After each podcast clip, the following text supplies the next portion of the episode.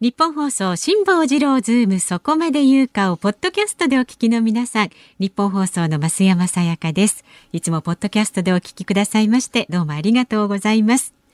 来週にがつじゅうごにち月曜日からの辛坊治郎ズームそこまで言うかは、コロナ騒動を止めろ、辛坊のワクチンの話を聞けをお送りします。ゲストは月曜日に橋本徹さん、火曜日は坂本遥さん、水曜日峰宗太郎さん、木曜日は辛坊にコロナの話を聞け、新型コロナウイルスに関するラジオの前のあなたからの辛坊さんへの質問お待ちしております。メールは ズーム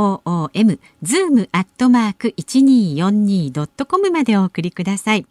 さらにあのプレゼント企画が帰ってきます。辛坊さんの直筆サイン、それからですね、私が本番中にカキカキした落書き入りのクオカードさんぜんえんぶんを毎日さんにんの方にプレゼントします。このご応募は放送日の深夜れいじまで受け付けますのでね、ポッドキャストでお聞きのあなたもぜひご応募ください。そして翌日のオープニングで当選者を発表いたします。詳しいことは番組のホームページかツイッターをご覧になってください。さあ、それではお待たせいたしました。本日の辛坊治郎ズームそこまで言うか、始まり始まり。にがつとおか水曜日、時刻はごごさんじはんを回りました。 エフエムきゅうじゅうさん、エーエムせんにひゃくよんじゅうに 日本放送ラジオでお聞きの皆さん、こんにちは、辛坊治郎です。パソコン、スマートフォンを使ってラジコでお聞きの皆さん、そしてポッドキャストでお聞きの皆さん、こんにちは、日本放送の増山さやかです。辛坊治郎ズームそこまで言うか、この番組は月曜日から木曜日まで冒険心あふれる辛坊さんが無邪気な視点で今一番気になる話題を忖度なく語るニュース解説番組です。後日談特集、えー、この番組でここ いちにしゅうかんですね、はい、いろんなことをこの冒頭お話をして、えー、話途中のまま終わってしまったというケースがいろいろあります。数々。まずは一つ目なんですけど、昨日ですね、昨日はにがつここのかで、えー、肉の日であると同時にフグの日であると、ね、で、えー、おとといはにがつようかで鶏の日であったと、はい、で鶏の日に家へ帰ってみたらえー、チキンが出てきたと、うん、あ、これはもしかしたら、えー、聞かなかったけれども、うちのかみさんは晩飯メニューを考えるにあたって、うん、その日何の日というのを調べて、はい、それでヒントを得て何か料理を作ってる可能性があると、でそうすると昨日はにがつここのかだから家へ帰ってフグだったら間違いないし、それが論証できるわけだし、うん、はい、あるいは肉だった場合も可能性はあるよなということで、おとといにがつようかで鶏の日に鶏が出てきた時には、はい、あえてこれを家の中で話題にすることをせず、ええ、昨日の晩飯を、ね、すごい楽しみに家帰ったんですよはいはい、はい、さあ昨日の晩ご飯は何だったでしょうか。なんだろう、肉何ですかまさかの明太子スパゲッティ何にも考えていないということが分かったぞなるほど、そこ来るみたい な, な, かかったです、ね、そこ来る。それでだけど晩飯明太子スパゲッティだけっちゅうのもなとこう思ってですね、ええええ、冷凍庫ひっくり返したら、うん、あのステーキ肉のステーキ肉ってなんか人から様からもらったりする買ったりするときに、はい、なんかよんまいセットとか買うじゃないですか、ね、えー、ところがですね、たまさかさんにんしか食べないとなるといちまい余りますよ ね, そうですね。そのいちまい余ったステーキ肉が冷凍庫の中にあるのを私昨日発見をいたしまして、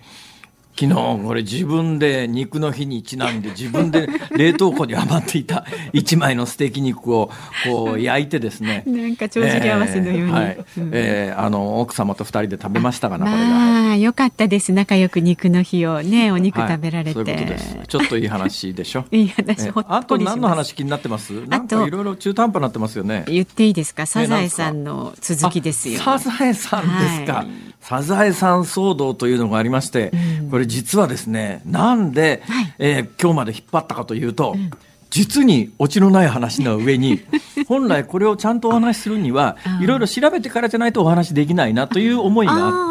って、で調べなくちゃ調べなくちゃと思っていたんですが、うん、今日に至るも調べがついていないんですね。あ、そうですか、はい、でだけど、いやだからまあじゃあ調べがついていない範囲でお話ししましょうか。何に違和感を感じたかというと、うん、はい、この間の日曜日に、えー、近所のスーパー銭湯に行きました。近所のスーパー銭湯にはサウナがありまして、サウナには大きなテレビモニターがガラスの向こうにあります、はい。えー、このテレビのチャンネルは、えー、お客さんにはチャンネル権がありません、えー、チャンネルを変えたい場合は従業員に申し出て、そうですね、すいませんちょっとバンキシャ見せてくださいとかってこういうわけですけれども、うん、でも他にお客さんがいる段階でもしかしたらサザエさん一生懸命見てる人がいるかもしれないのに、うんうん、私が見たいものを言ってですね、トラブルの元じゃないですか。だからまあそういうことはしないわけですよね、うん、サウナ室で映っているテレビをそのまま見るんです。でまあね、ちょうどいいんです。サウナ室に入って何分間かこう座ってるに際して、うん、テレビアニメっていっぽんの長さ決まってますよね。そうですね、コンパクトに、ね、今どうなのかしら。サザエさんっていちじかんにさんぼんにほん、ね、まあどっちかですね、さんぼんですか、うん、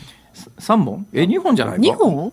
あれまあいいやさんぼんじゃないで。だけど基本的にあのサウナって、はい、あの砂時計とか、えー、あのデジタル時計とか、まあ、アナログ式のやつもありますけれども、えー、何分入ってるっていうのでこう、うんうん、こうその時計をにらめっこしながら、うんね、あの 針, 針が横に行くまで頑張るとかほらあそこ行ったら出ようとかね、うん、自分でねさんぷんかん頑張るとかごふんかん頑張るとかあるじゃないですか、はいはいうん、でテレビアニメのいいのはですね、えー、その我慢をしてるっていうのが、うん、単に時計だけ見て我慢してるとものすごい辛いんですよはい、はいね、だけどテレビアニメを見ながらだとストーリーが面白ければそっちに没入できますからそうですね入り込んで、ね、だからまあそれちょっと危険っちゃ危険ですけどねむちゃくちゃ面白いものをやってる場合は出らなくなっちゃうとねうそれはまずいです。のめり込んでたらそのうち干上がっちゃうとか干からびちゃうみたいなことになりかねないんで、うんはい、あまりに面白いものをやられると辛いんですけれども、まあ、サザエさんはいつものように面白いんですけどちょうどねあの私が入った時にサザエさんの話が始まったんです、はいはい、でこれちょうどこのストーリーが終わるまで我慢するといい感じだろうなと、うん、ちなみにねさんぼんですってサザエさんさんぼんですか、うんうん、さんぼんということはいっぽんあたりじゅっぷん で, で、ね、シーエム前後含めてじゅっぷん以内ですね、うんうん、となると、まあ、ななふんぜん後でしょうおそらく、うんうんうん、サウナの時間としてはねこのいっぽんがちょうどいいんですよいい感じになりますね。でこの間の日曜日に久しぶりにサザエさん見ながらいっぽん丸ごと見たんですが、はい、ちょっと違和感を感じたんです。何を感じたかというと、うん私が昔見てた時と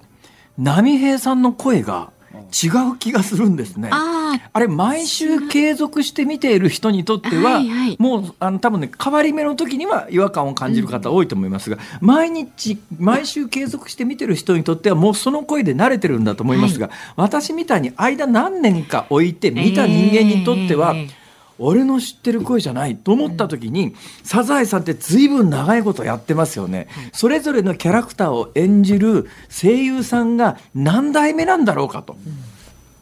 うん、いうのをすっごい疑問に思ったんです、えー、でこれを調べて皆さんにお伝えしようと思ってでこのネタを今まで公開しなかった喋らずに来たんですが今日は増山さんに今振られてしまったんで中途半端な知識のまんま喋らざるを得なかったと。これ調べて全部揃えた方が面白かったのに。いやそれだから分かってるから今日言わなかったんじゃないですか自分で繰り越せばよかったのに。そうですね繰り越せばよかったですね、うん、もうここまで申し上げるとあと調べるのは簡単ですから昔はこれね調べようと思うとえらいことでしたけど今もインターネットで調べようと思えば一瞬だと思いますよ。こういうのって早いですよねこういうのね。でそういうの本体の話とは関係のないもう一つサザエさん見てて思ったことがあるんですけど、ええ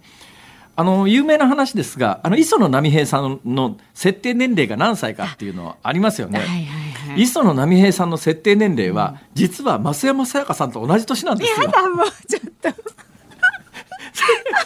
私はそれをそれに気がついてサウナ室で真っ裸でテレビモニターを見ながらはい、はいあれ磯野波平さんって確か設定年齢ごじゅうよんさいだよなとこう思い出したんですごじゅうよんさいごじゅうよんさいごじゅうよんさいあ増山さやかっていうんで増山さやかさんは磯野波平さんと同い年だったっていう。いやーちょっとそれ同級生として並べるときになんかそのイメージってものがあるじゃないですか。だってだってそうなんだもん。皆さん知ってますか磯野波平さんのお年は増山さやかさんと同い年なんですよ。違いますよってとなるとですね、えー、波平さんの奥さんであるところの船さん船さん、はい、いらっしゃいますよね。船さんはあのね、年齢非公表みたいになってるらしいですが、そうなんですか。ただ、まあ、あの時代ですから波平さんより年が若干下の可能性は高いですよね、うんうん、となると磯野船さんは、えー、増山さやかさんより若いとこれも同時に判明してその衝撃があってですね、それでぼーっとこう考え事をしながら見てて、えーえー、もう一つ気がついたんですよ、はい、あの磯野波平さんが家の中で着物を着てるということについてはそんなに違和感ないんです。私もあのサムエって言ってパッと見着物に近いような服を家で着てることがありますから、えーえー、だけど磯野船さんはずっと着物なんですよね。和服なんですよ。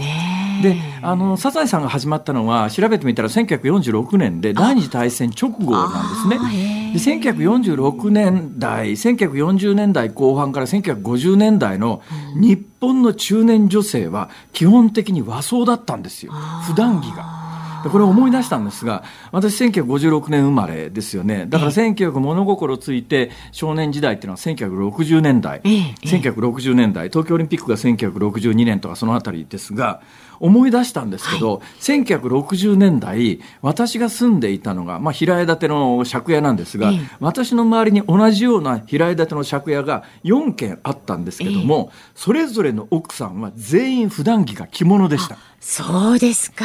だせんきゅうひゃくろくじゅうねんだいぐらいまでは、だから昭和さんじゅうねんだいからよんじゅうねんだいぐらいは日本の成人女性の普段着が着物だったんですね。はあ、それ見てて、ああそうなんだ、磯野磯野波平さんは増山さやかさんと今リアルに同じ年でもういいですよ、それは。磯野船さんは増山さやかさんより若くてなおかつ普段着が和装なんだと思った時に思った時にやっぱりこの数十年間で日本って激変したんだなっていうのはね、生活スタイルから何から激変したってこと、激動のこの何十年間ってことですよね。と思えばそのにけんよんけん固まっていた借家の家のよんけんの間には鶴瓶式の井戸がありました。さすがにね、この時代、私が子供時代にこれは夏にスイカ冷やすぐらいしか使ってませんでしたけれど、飲料水とかじゃなくて、ね、うん、飲料水は水道がありました。埼玉県の入間っていうところで、うん、もしかするとまあその時代水道がなかった家もあったかもしれませんが、下水は当然ありませんでした、うん、下水はなく、まあ、バキュームカーが回ってくるような状況で、はいはい、上水道だけはありましたが、鶴瓶井戸があって、鶴瓶井戸がまだ使われてましたから、だから日日常の生活用水ではないですけれども、まあ、ちょっとしたやっぱり井戸水の方がいいよねみたいな時には鶴瓶井戸、それも鶴瓶井戸ですよ。あのギッコンギッコンするポンプ式の井戸っていうのは当時結構まだね各地に残ってましたけれど、鶴瓶井戸って珍しいと思います今から。 そうですね。あのそれもね木の桶なんですよ。でずーっと鶴瓶を引き上げてくると木の桶が上がってきますよね、うんうん、そうすると反対側、鶴瓶井戸って上に滑車があって、滑車の両側にロープがあって、ロープの先に木のこう桶がついてるわけですよ、はいはい、で一つ釣り上げるともう一つのやつが水面にカッポーンってつくんですね。あ、いやー、ほぼ四谷怪談だなと本当ですね、えーえー、磯野波平と増山さやかが同い年という現代の怪談と合わせてお伝えいたしました。いや、なんかちょっと感慨深いものがありましたけれどもね、えー、っとそうでしょいや私ね、サウナでななふんかんふ、はい、サウナに入ってる間にいろんなこと考えたんだよ。いや、まあ、あの素晴らしい発想だと思います。ちょっとなんかいろんなことを思い知らされました。さあ、では今日の株と為替参ります。今日の東京株式市場、日経平均株価よっか続伸です。昨日と比べましてごじゅうななえん高い にまんきゅうせんごひゃくろくじゅうにえんきゅうじゅうさんせんで取引を終えました、まあ、およそさんじゅうねんはんぶりの高値をよっか続伸で更新していますね。先高感が強まり、えー、上げ幅は小さくなりましたが、これまで買い遅れていた海外勢などからの買いが入り、相場を押し上げました。で、為替は現在いちドルひゃくよえんごじゅうごせん付近で取引されています。昨日のこの時間と比べますとおよそよんじゅっせんの円高になっています。さあ、辛坊治郎ズームそこまで言うか。この後は昨日から今日にかけてのニュースを振り返るズームフラッシュ。よじ台には第一生命経済研究所首席エコノミストの永濱利廣さんに緊急事態宣言下の景気についてお伺いします。ごじ台は緊急事態宣言の解除に関するニュースを取り上げます。番組ではラジオの前のあなたからのご意見お待ちしています。メールは ズーム アットマーク いちにーよんにー ドットコム。 番組を聞いての感想はツイッターでもつぶやいてください。ハッシュタグ漢字で辛坊治郎、カタカナでズーム、ハッシュタグ辛坊治郎ズームでつぶやいてください。お待ちしています。日本放送がお送りしています。辛坊治郎ズームそこまで言うか。このコーナーでは辛坊さんが独自の視点でニュースを解説します。まずは昨日から今日にかけてのニュースをいっぷんかんで紹介するズームフラッシュです。日本マクドナルドホールディングスのにせんにじゅうねんじゅうにがつ期の全店の売上高はごせんはっぴゃくきゅうじゅうにおくにせんはっぴゃくまんえんと過去最高を更新しました。大手ビールメーカーよんしゃの今年いちがつのビールの販売実績は去年の同じ月に比べて さんじゅっパーセント から ろくじゅっパーセント 落ち込みました。緊急事態宣言を受けて首都圏などの飲食店が営業時間を短縮したことが原因とみられています。中国の武漢を訪問中の ダブリューエイチオー の国際調査団はここのか、武漢ウイルス研究所からウイルスが漏洩した可能性は極めて低いとの見解を示しました。東京都医師会の尾崎会長は昨日の定例会見で、東京都の緊急事態宣言についてさんがつなのかまで目いっぱい対象を対策を続けていただきたいと述べました。東京オリンピック・パラリンピックに出場する選手に向け、新型コロナの感染防止対策をまとめた指針が公表されました。大会中、選手たちは少なくともよっかにいっかいは選手村で ピーシーアール 検査を受けることが明記されています。水戸市の高橋康市長は昨日、リアルタイム音声アプリクラブハウスを使って市民、市民向けのトークを行いました。ワクチン接種や補正予算など記者会見の内容について話したそうです。いちじかんほどでおよそごじゅうにんが耳を傾けたそうです。刑事コジャックや映画紅の豚の主人公ポルコの吹き替えなどでおなじみの俳優で声優の森山修一郎さんが今月のようか肺炎のため亡くなりました。はちじゅうろくさいでした。そこまで言うか。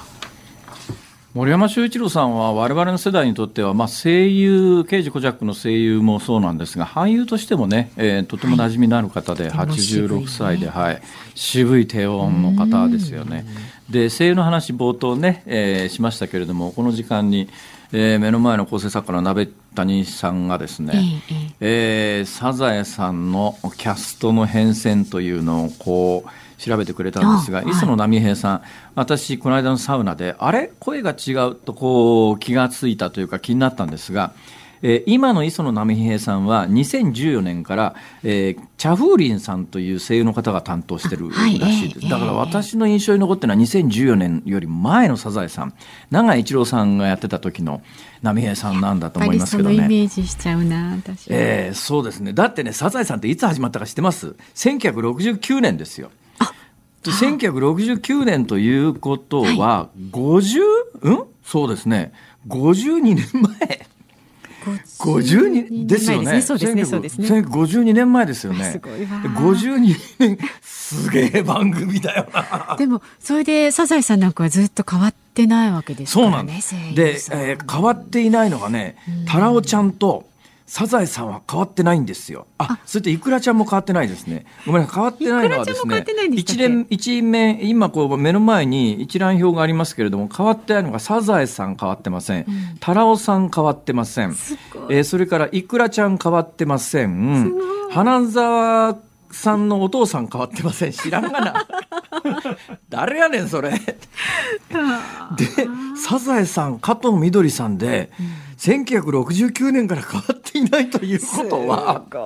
えー、サザエさんごじゅうにねんかん声年取ってないっちゅうことですから、ね、声優さんって恐るべしですよね。本当そうですよね。えー、加藤みどりさん現在はちじゅういっさいだそうです。あ、そうですか。はい、はちじゅういっさいであのサザエさんの声って、あまあ長年の鍛錬なんでしょうけれども、でサザエさんの声が変わるとイメージだいぶ変わっちゃうかもしれませんが、そうですね、だけど多分ね、人間ってだけどね、どんだけ努力したって、例えばごじゅうにねんまえでしょ、うん、ということは加藤みどりさんがにじゅうきゅうの時始めてるわけですよ。どうなんですかね、人間ってにじゅうきゅうの時の声とはちじゅういちの声ってやっぱりだいぶ変わるでしょ。いや変わりますよ。にじゅうきゅうからごじゅう代になるだけだって変わりますよ。増山さんはまあ声のプロでらっしゃいますけども、えー、どうなんですかね、やっぱりあのデビューした頃と今と声違いますかね、うん、違うと思う。そうですか、うん、えいうことでえこの話はこれで完結をいたしました。そうですねよかったよかったはい、えー、マクドナルドホールディング、ホールディングス、えー、去年の売上高がね、えー、過去最高で利益も最高だったというニュースが、はい、昨日今日あたり、えー、新聞の経済面に出てますけれども、はい、今日朝新聞見てて お, おっと思ったのはあの他の新聞、えー、マック最高益とかいう見出しがどこの新聞にも出てるんですけれども、ええ、産経新聞大阪本社だけ版だけは、私今日あの辛坊の旅っていう、えー、辛坊の旅 N っていうツイッターアカウントに、はい、あの書いたんですけども、今朝のあ写真も載せたんですが、今朝の産経新聞大阪版の見出しはマクド最高益だったんです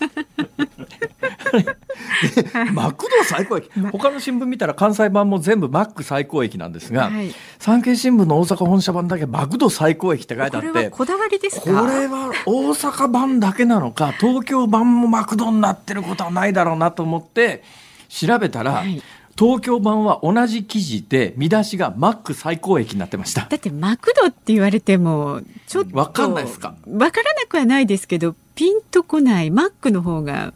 やっぱりね、まあ、関東はそうでしょうね、うん、でこの間ね、えー、誰かと話してて、はい、ミスドって言って、関西はやっぱりミスドだねって言ったら、いや関東でもミスドですって言われてそうなんだあそうですねミスドは一緒ですって言われて、うん、ああそうですかって、それで話終わっちゃったんですけどもはい、えー、中国の武漢を訪問中の ダブリューエイチオー の国際調査団こんなもんいちねんも経ってから行って観光旅行みたいなところばっかり案内されてまともな答え出てくるわけねえじゃんか。でウイルスから、ね、研究所から漏洩した可能性は極めて低い。残る可能性はふたつで、えーうんうん、中間動物から感染した可能性と冷凍食品から感染した可能性っていう、はい、冷凍食品から感染なんてある日突然中国が言い始めた話で、何のエビデンスも証拠もゼロで、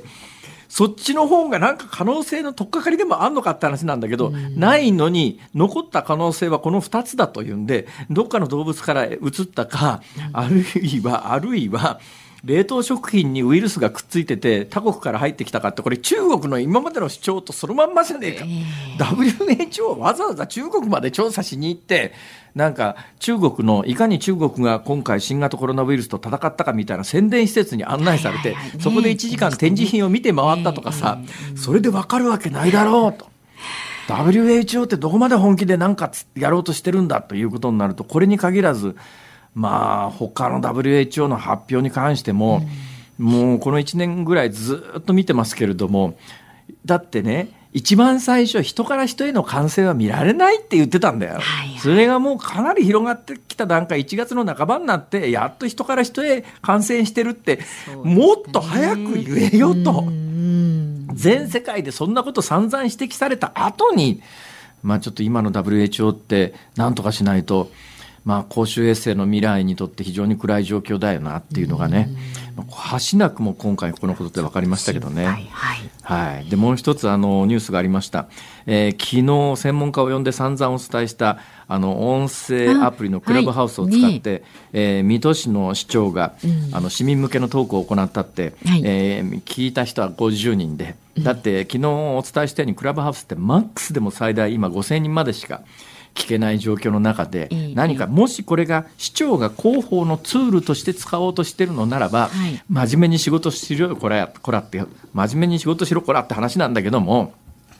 今まあそれだけで広報しようっていう話でもないだろうから、ね、一言これについて言えることがあるとするならば、はいはい、水戸市の市長って暇なんだなっていう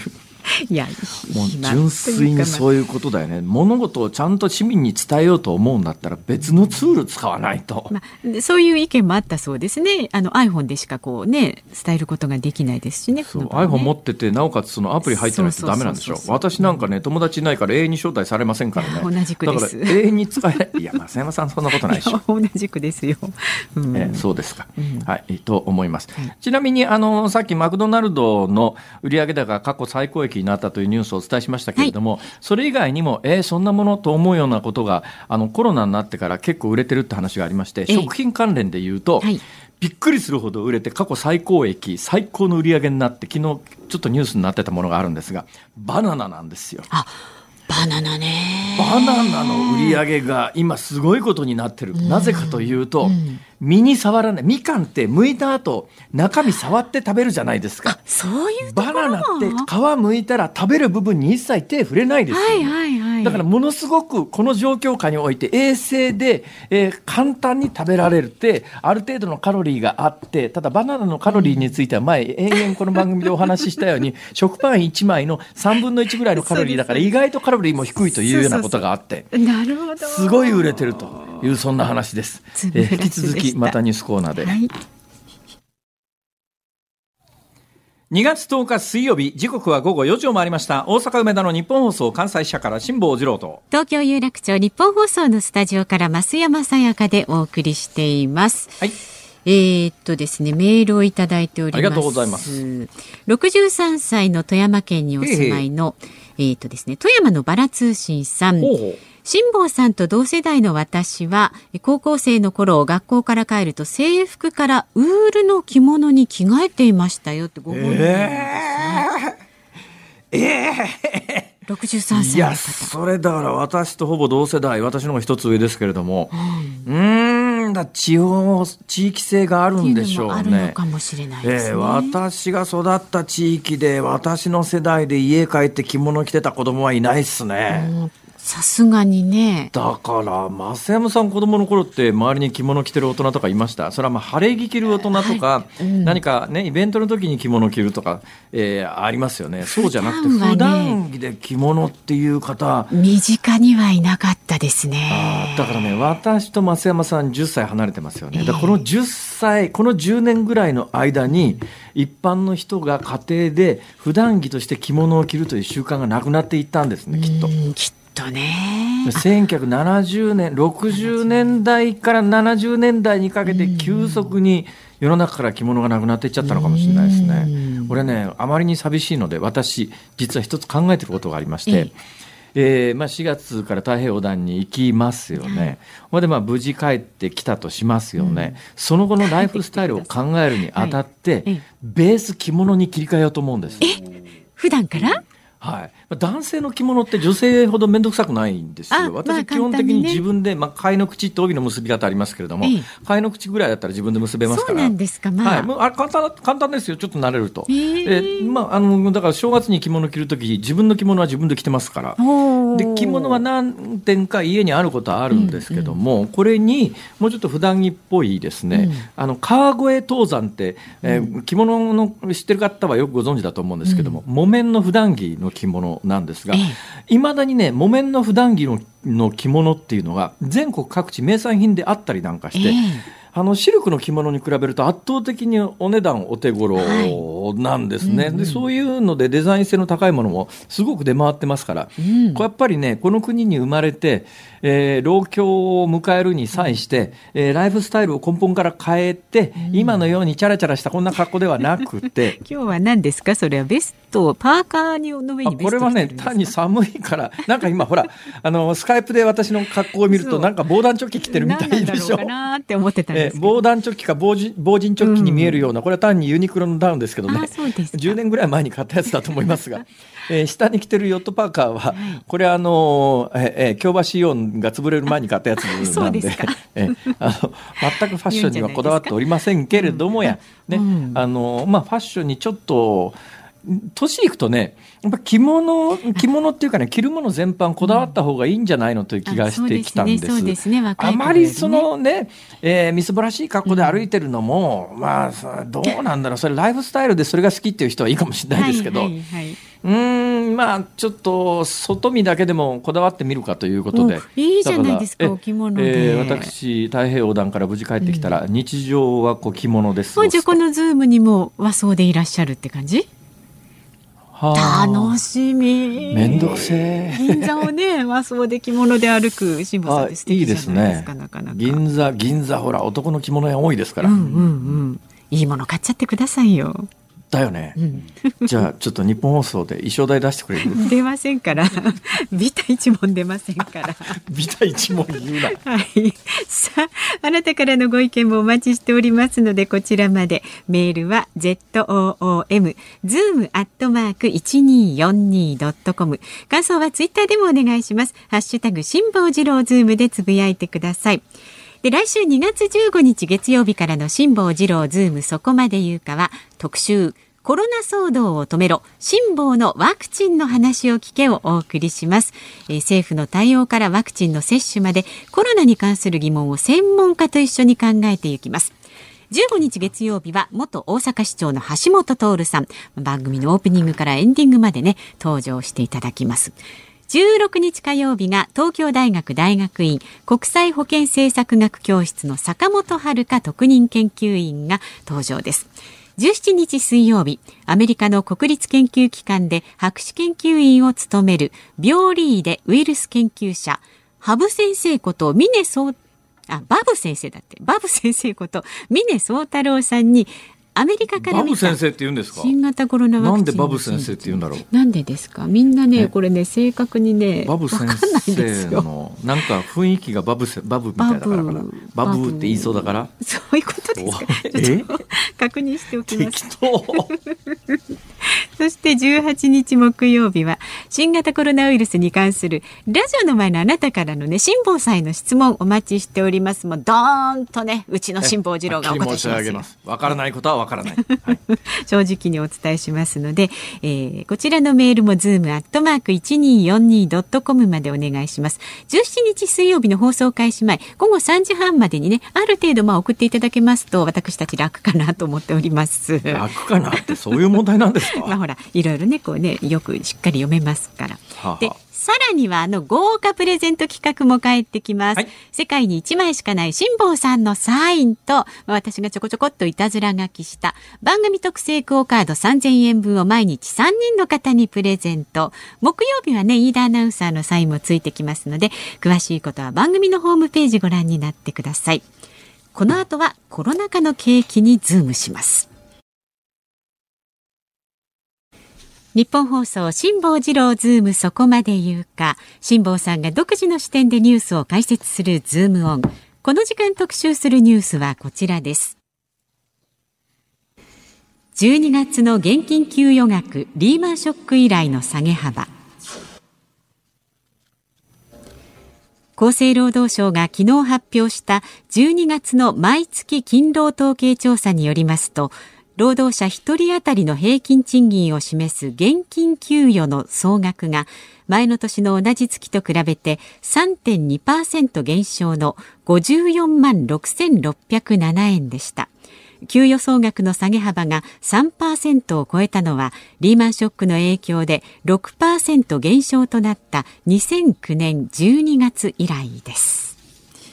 さあ今日は月いちレギュラーコメンテーターの登場です。第一生命経済研究所首席エコノミストの永濱利廣さんです。よろしくお願いいたします。よろしくお願いします。ご苦労様です。今日もあれですか、隣のビ、隣のビルから徒歩でいらっしゃったんですか。はいささっと来ました、はい、ささっと、はい、あっという間、えー、ということで、うん、厚生労働省が昨日発表したじゅうにがつ毎月勤労統計調査というのがまず最初のテーマなんですけど、はい、これ一体何なんですか。ああ素朴に思ったんですけどね、はい、素朴に思ったんですが、労働者ひとり当たりの平均賃金が前の年の同じ月と比べて さんてんにパーセント 減少のごじゅうよんまんろくせんろっぴゃくななえんって今ね松山さんの原稿にあったんですが、はい、ごじゅうよんまんろくせんろっぴゃくななえんって、はい、私のパッと見た印象で言うと、はい、高いね結構って思ったんですが、ああこれあのじゅうにがつなのであのボーナスが含まれちゃってるんですよね。はい、あそういうことですか。そうなんです、そうなんです、はい。でこれ減ってる要因を見てもこれ ね, これこれねごめんなさい、はいはい、あのねすごいこう多くの方はこれを聞いて俺の給料ずいぶん安いなと思ってこれと比較してショックを受けた人結構いると思うんですけど、そうですね、そういうことを一言言ってほしいですよね。そうですね、そこはちゃんと示した方がいいですね、うん、はい、はあ、じゃあ、あのボーナスのない月の平均賃金ってどれくらいなんですか？えーとさんじゅう、でもそれでも額面、これ額面なんですけどさんじゅうまんえん台だったと思いますけどね、はい、あさんじゅうまんえん台ですか、はい、まあ、さんじゅうまんえん台だったら多分ね多くの方はちょっと安心されると思いますけど、はいはい、ごじゅうまんえん超えてるのが平均賃金って言われて、うんうん、えーっていう印象なんですが、はい、ごめんなさい、えーね、あの話途中で下げちゃいました。はい、ほいで、あ、はい、でこれまあ下がってる内訳を見ると、あ、それこそ、その、まあ、残業代と、まあ、ボーナスが減ってるんですね。で一方であの基本給のところは実は前年比ではあの減ってないんですよ。ほうほう。ただこれ逆に言うと私はあのーまあ、今年以降の給料は逆にこれまで下がってきたボーナスとかあ残業代が上がる一方で基本給が多分今年は減ると思います。へー。要はだからその基本給ってあれじゃないですか、もうあの毎月毎月その大体金額が決まってるので、ええ、これってね、春闘で決まるので、だから去年の春闘で、えー、決まった金額がもうずっと払われていて、要はリーマン、あの、コロナショックの影響を、基本給はまだ受けてないんですよ、本格的に。なるほど。で、コロナショックの影響が本格的に出てくるのが、今年のしがつから受け取る給料なので、だから実は給料への影響っていうのは、これからも続くというか、これから本格化するというふうに考えておいた方がいいです。はい。その給料っていうと、まあ、春先春闘って言って昔も今もどうなんですかね、変わってるんですかね。よく黒板にですね、はい、電気電気なんとか連みたいな労働組合が、えー、賃上げなんいくらで何パーみたいなのがあるじゃないですか、はいはい、それも賃上げっちゅうてもベースアップっていう言葉がありますよね、はい、あれでベースアップっていうのはなんですか、同じ年齢で見た時の基本の給料自体が上がるっていうことですけど、だから同じ人間が翌年、はい、日本年功序列の賃金ですから、はい、えー、さんじゅっさいの人が翌年さんじゅういっさいになったらいっさいぶん給料上がりますよね、はい、だけど賃上げっていう時にそのいっさい上がって上がるやつもなんか入るんですよね、なんか統計上っていうか、はいはい、だから高めに出やすい。それってなんかおかしいですよね、うん、今昔年齢給なのにさんじゅっさいからさんじゅういっさいになったら当然上がるだろうと思っていたら、はい、それが統計上の賃上げになってるっていうのがですね、私昔から納得いかなかったんですけど、まあ、そうですね、だから、あのー、それはもう個人ベースで見た時の伸びで、で、えー、今回のその現金給与総額っていうのはこれ勤労統計はマクロで見たあの数字なので、マクロで見るか、えー、あのミクロ個人で見るかでやっぱり伸び率は違いますね。今年どうなんですか、そのベースアップっていう、つまりさんじゅう同じさんじゅっさいで見た時の賃金が前の年に比べて上がるみたいなやつがベースアップですよね、はい、そうです、はい、そういうのっていうのがもうなんか随分なくなってるような気もするんですが、どうなるんですか、どうなっていてこれからどうなるんですか。いや、去年まではそうは言ってもある程度は確保されてたんですけど、でもやっぱ今年の春闘はもう花からもう労働組合側もある程度そこは諦めて、むしろこの景気が悪い中でもあの雇用の確保だけはちゃんとしてくれと、まあ、そっちにも戦略が変わっちゃってますね。あ、給料上がんなくていいからクビにすんなよってことですか、はいはい、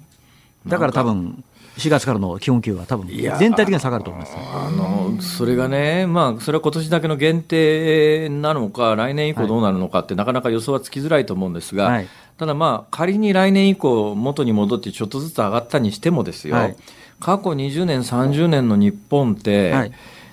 あの世界の国に比べて私の印象で言うとあのせんきゅうひゃくはちじゅうねんだいとかってジャパンアズナンバーワンみたいな本がベストセラーになって、日本は世界第二の経済大国っていうキャッチフレーズがあって、はい、実はそれは神話で本当はそうじゃなかったんだけど、はい、日本の豊かさとか個人の給与水準みたいなものも世界だいにいぐらいのイメージが、まあ、円高で統計上そうだった時もあるかもしれませんけど、はい、そういうイメージ持ってたんですが、はい、今どの統計見ても日本の賃金って、はい、先進国の中で完全底辺レベルで、はい、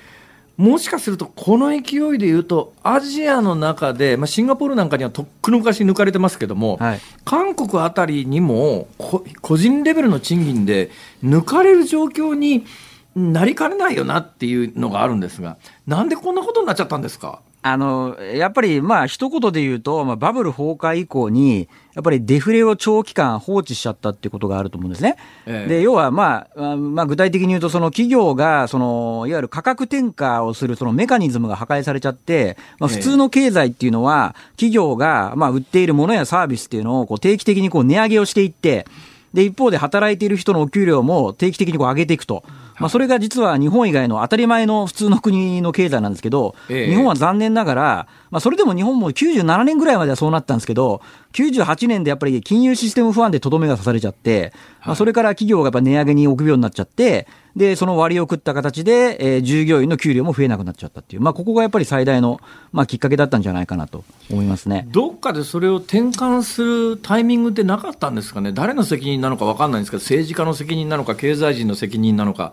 ああ、まあ私は日銀の責任が一番大きいと思いますけどね。ほうほう。えー、もっと大胆な金融緩和を、それこそ、あの、リーマンショックの後に エフアールビー がやったような金融緩和を、バブル崩壊の後にやっていれば、こんなひどいことには私はなってなかったと思います。今の黒田体制になってからは、はい、まあ、ある意味そんな反省に基づいて、はい、まあ、金融緩和進めましたよね。でも金融緩和進めて、まあ、安倍政権が発足以来だからななねんかはちねんかやってて、はい、うー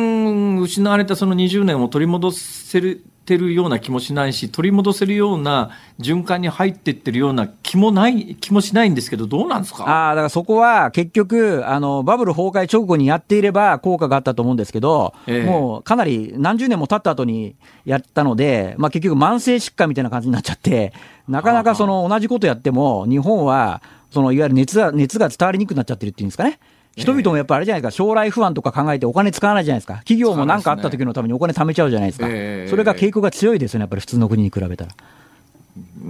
ん、これあのなんとかしてください。いや、なかなかこれは、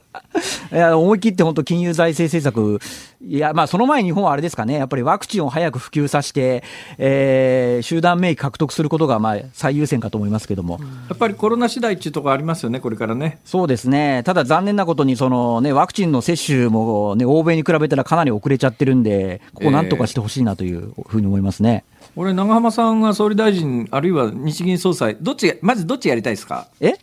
日銀総裁と総理大臣と大臣とどっちかしてやるって言ったらどっちします。えいや、どっちもやりたくないですけど、いやいや強いてしどっち絶対どっちかやらなきゃいけないって言ったら日銀の方がいいですね。それなんでですか。えそれやっぱりね、基本経済のことを見とけばいいじゃないですか、えー、総理大臣ってやっぱりね、経済以外のこともみんなやんなきゃいけないんで、うん、ああ、でも長浜さんの立場だったら将来日銀総裁はないとは言えないんじゃないですか。いや、総裁はないですね。ない、もっとあの、はい、だって日銀総裁ってあれじゃないですか、過去やっぱり日銀と財務省出身の方のこうたすき掛けできてますから、たすき掛けっていうのはまあ順番に交代でなるっていうことですね。だから、まあ、あの日銀の人か財務省出身の人じゃないと日本の場合は日銀総裁にはならないんじゃないですかね。黒田総裁の次ってもうなんとなく見えてるんですか。いや、見えてないですね。黒田さんなかなかいつまでされるんですかね、はい、今の日銀総裁いつまでされるんですか、ね。えー、とにせんにじゅうさんねんのしがつが任期だと思います。それでお辞めになるんですか。はい、それはもう確定的なんですか。さすがにもうにきやってますからね、にきじゅうねんですからね、多分変わられるんじゃないですかね。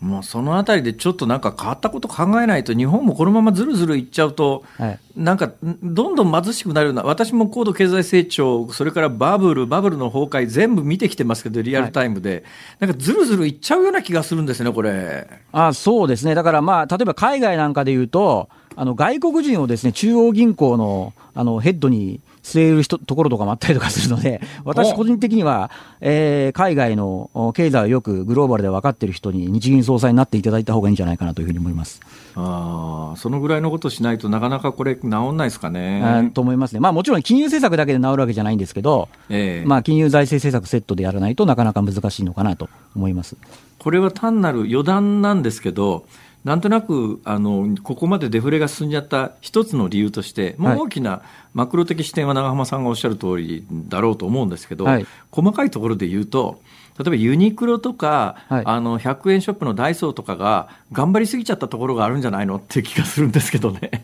あ、まあそれも一部あるかもしれませんね。でまた、まあ、どこの会社とか言わないんですけど、まあ、そういったこう、ねえー、安いいいものを出している、えー、某会社の社長さんなんていうのはものすごいあの悲観的な経済見通しを言うことで有名で、それって完全にポジショントークなんじゃないかっていうぐらいの方いらっしゃるんですけど、確かにそうですね、カテゴリーキラーみたいな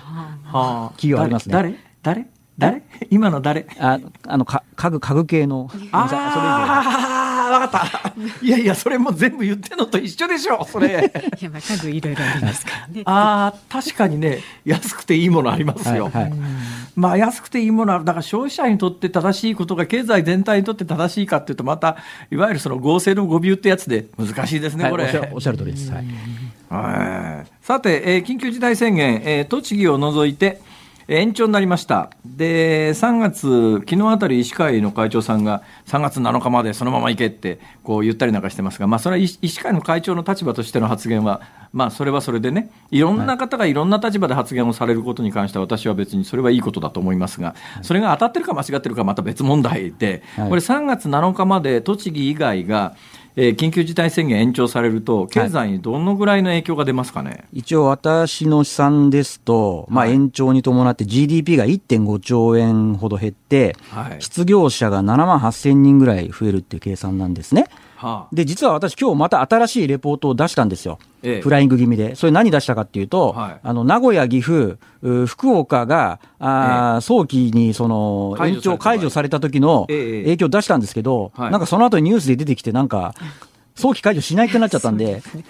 いや私はね来週いっぱいぐらいあのこれいろんなところで私申し上げてるんですが、はい、政治にはメンツっていうものがつきまとうわけですよ、はい、でまあおそらく菅さんあたりの気持ちで言うと、はい、そんなに延長しなくてもいいんじゃないっていうんだけど世論とマスコミの圧力に負けてですね、はい、延長はしましたで多分最大幅いっかげつしました、はい、だけど延長してすぐにやめるわけいかないっていうまたこれ別のメンツが働きますよね。そうなるとねいっしゅうかんでやめるという選択は私はないと見てました。だけどにしゅうかんならありうるなと。ああなるほど、えー、だからにしゅうかん今言ったさんかしょプラス、はい、大阪近畿圏ですね、はい、近畿圏も、まあ、これも私どっかのところで申し上げたんですが、えー、さんがつなのかにがつなのかまでが期限でにがつようかからいっかげつ延長して延長したその週にもうやめますは政治的になかなかいいポジション的に 無, 無理だろうと、うん、なるなら最短でにしゅうかんっていうのはあり得ると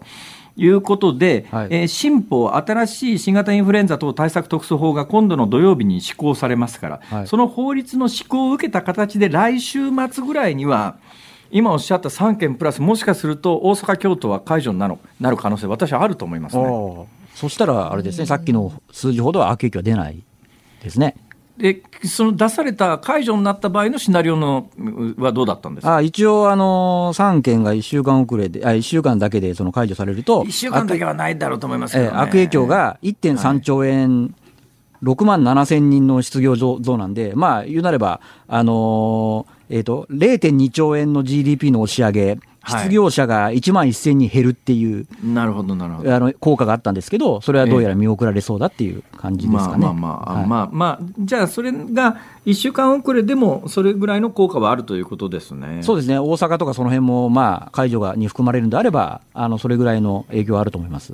でこれはまあエコノミストの長濱さんにお聞きするような話でもないと思うんですけれども、今飲食店の小さな飲食店ろくまんえんでろくまんえんだと小さな飲食店にとっては莫大な利益になってんじゃないのっていう一方を大きな店にとっては焼け石の焼け石に水だみたいな話になってて、はい、どうなんですかねこの手の政策って。まあだから本来ね、べき論で言えば、例えばね、よく、まあドイツの政策が言われますけども、ドイツの場合ってね、休業した場合には、そのね、売上の ななじゅうごパーセント 分保証でしたっけ、はい、で、経費もなんかきゅうわり保証みたいな。まあそういうのが、あのね、あの企業の規模とかに応じてできるのがいいんでしょうけどね。だから日本ではそういうのを正確に把握するシステムがないってこうよく言うじゃないですか。ああ、そうですね。それ正確に把握する、するシステムがなくてよく税金取ってるよなっていう感じがするんですよ。いやそうですね。だから私なんかある程度多めに払って最後年末調整確定申告であの渡しすぎちゃった分分取ればいいんじゃないかなっていうふうに思うんですけど、ね、いやだからこういう時こそ例えば前年その店がどのぐらい法人税払ってるんだとか個人の所得税払ってるんだとか、はい、ちゃんと税金普段払ってる人がこういう本当に困った時には今まで払った税金で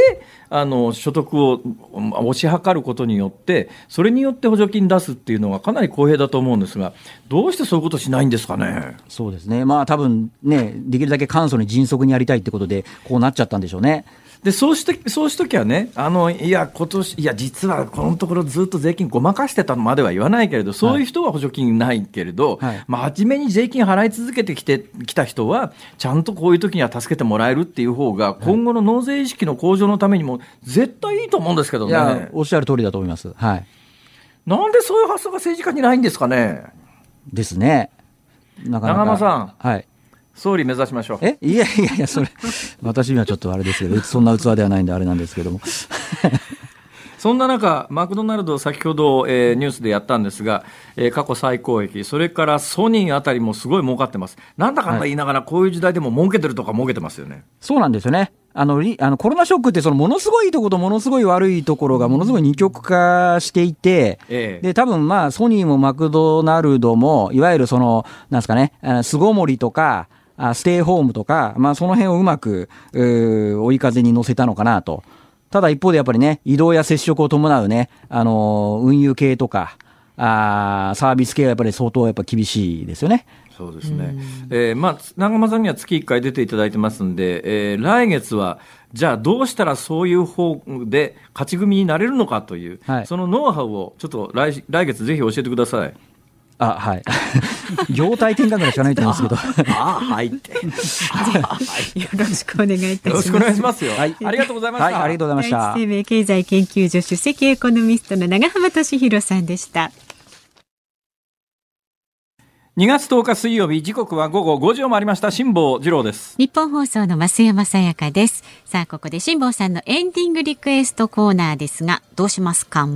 えー、昨日ね、結構ぐっと時代を遡ってですね、うん、えー、まだ一般の主婦が家で普段着に着物を着てた時代に遡っちゃいましたからザタイガース、ね、ちょっとだけ新しくしましょうか、はいはい、ね、えー、ということで今日、ね、何も考えてなかったんですよ全然で今本番いっぷんまえにあれ今日リクエスト曲考えてねと思ってですね、うん、まさに思いつきですね、はい、アレクサンドロスの渡り鳥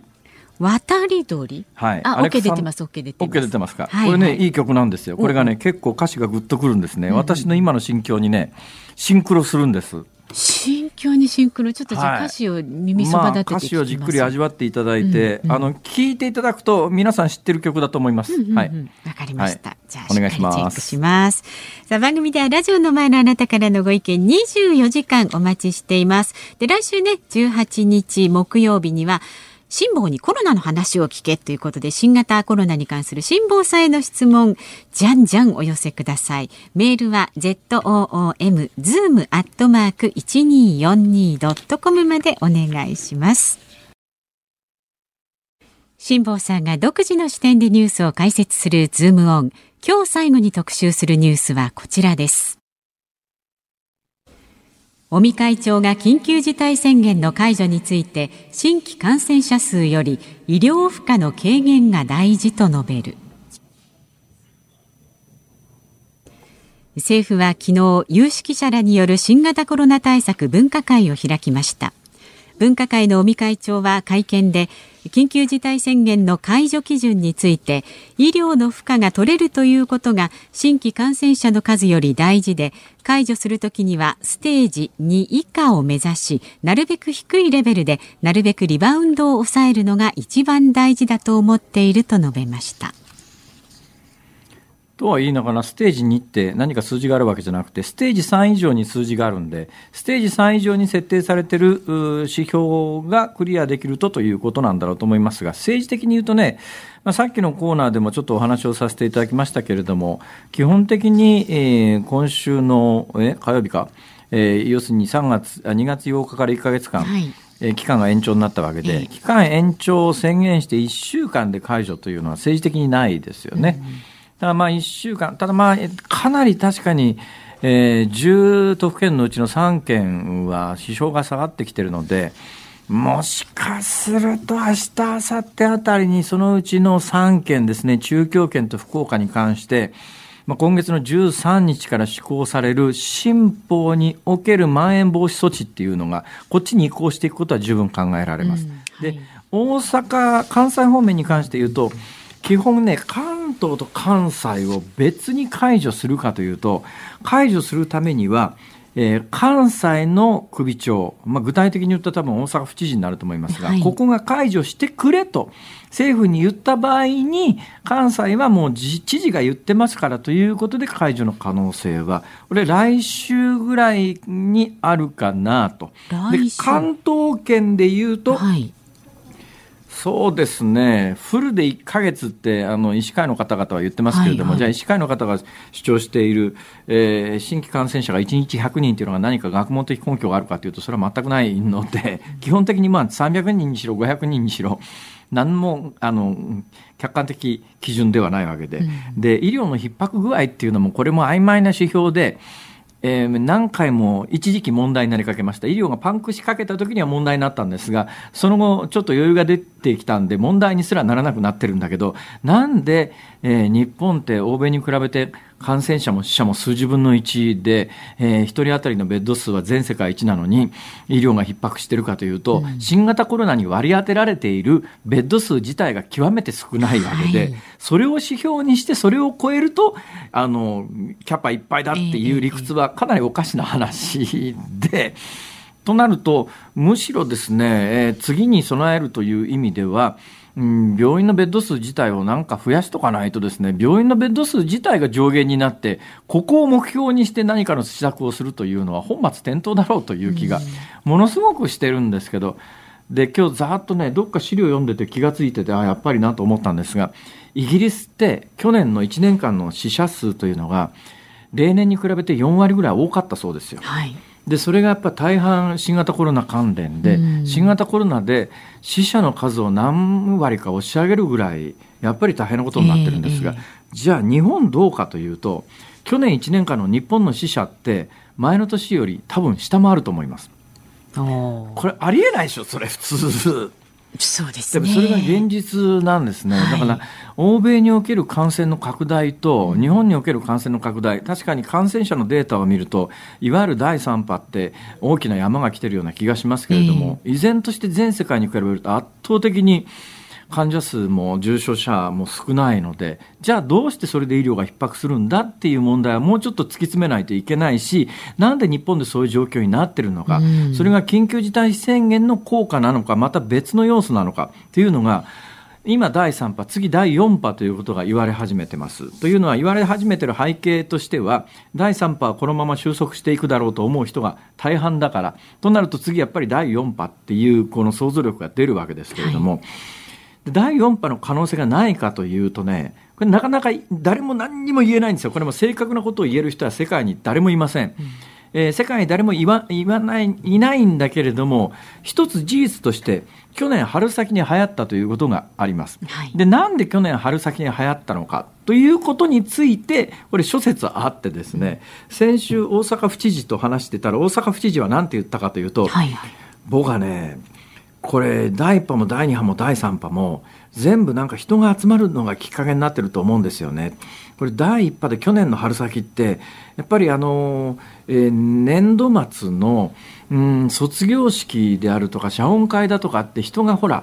集まるシーズンで、えー、そこが一つ感染の拡大のきっかけになったんじゃないですかって吉村さんは自分のこれはプライベートな施設つまり公に発言するようなことではない自分の単なる想像力だよということを、えー、クレジット付きでですよだから公式にそうおっしゃったわけではありません、うんはい、というような話をされてああなるほどこれ私もなかった視点なんでいやそういう考え方もあるのか、うん、私なんか去年ですね日本で多分にがつぐらいに、えー、に大量に日本で入ってきたウイルスがだんだんこう拡散していって数字として現れてきたのが去年はさんがつの下旬ぐらいからだったんじゃないのかなっていうのが私の想像力で、でもう一つこれがね言われてるのが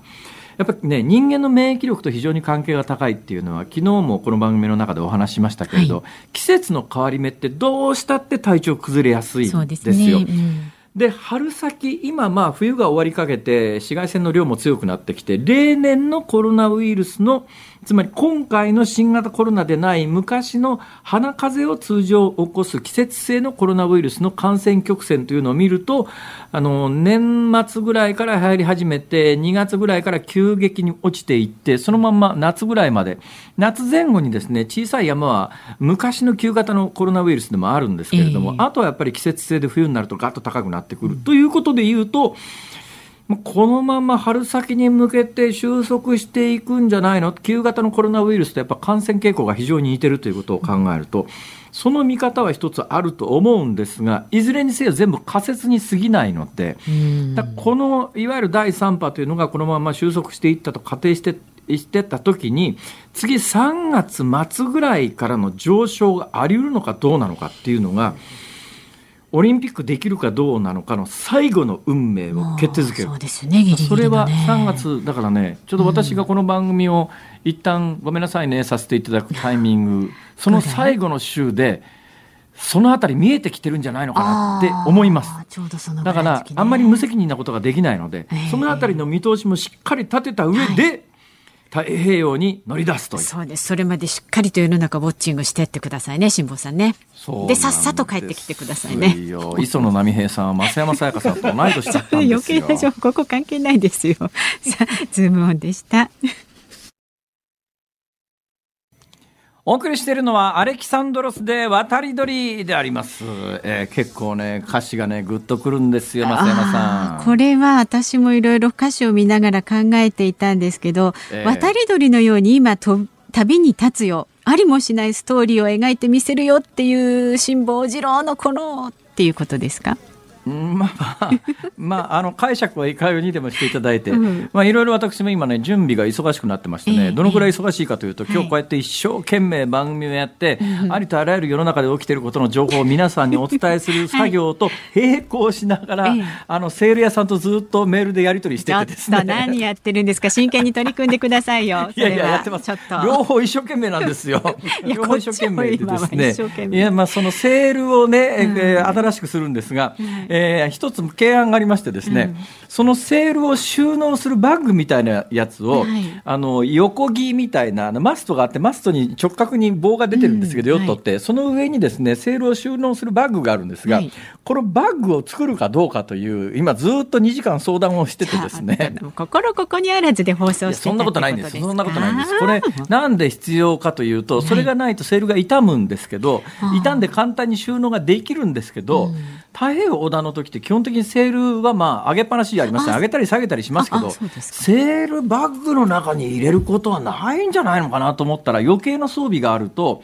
その装備がある分リスク高まりますから、ああ、なるほど。すっごい悩んでるんです。じゃあなしで。じゃあそうする。どうぞ。ね、はい、そして、えー、番組に集中してください。はい、お聞きの日本放送、この後は健康あるあるワンダフォーを挟みまして、鶴光の噂のゴールデンリクエスト。で、明日の朝ろくじからは飯田浩司の OK コージーアップ。コメンテーターは明治大学准教授で経済学者の飯田康之さん。ワクチン接種の課題について、東京農工大学の水谷哲也教授に伺います。で、明日の午後さんじはんからの辛坊治郎ズームそこまで言うかに飯田アナウンサーも登場です。はい、飯田君ですね、うん、まあ夕刊富士のコラムまで書いて忙しいですよね。頑張ってますよ。これはやっぱり相当給料を上げてあげないと、さっきねベースアップの話出ましたけれども、社長さんよろしくお願いします。私の分も、はい、はい、え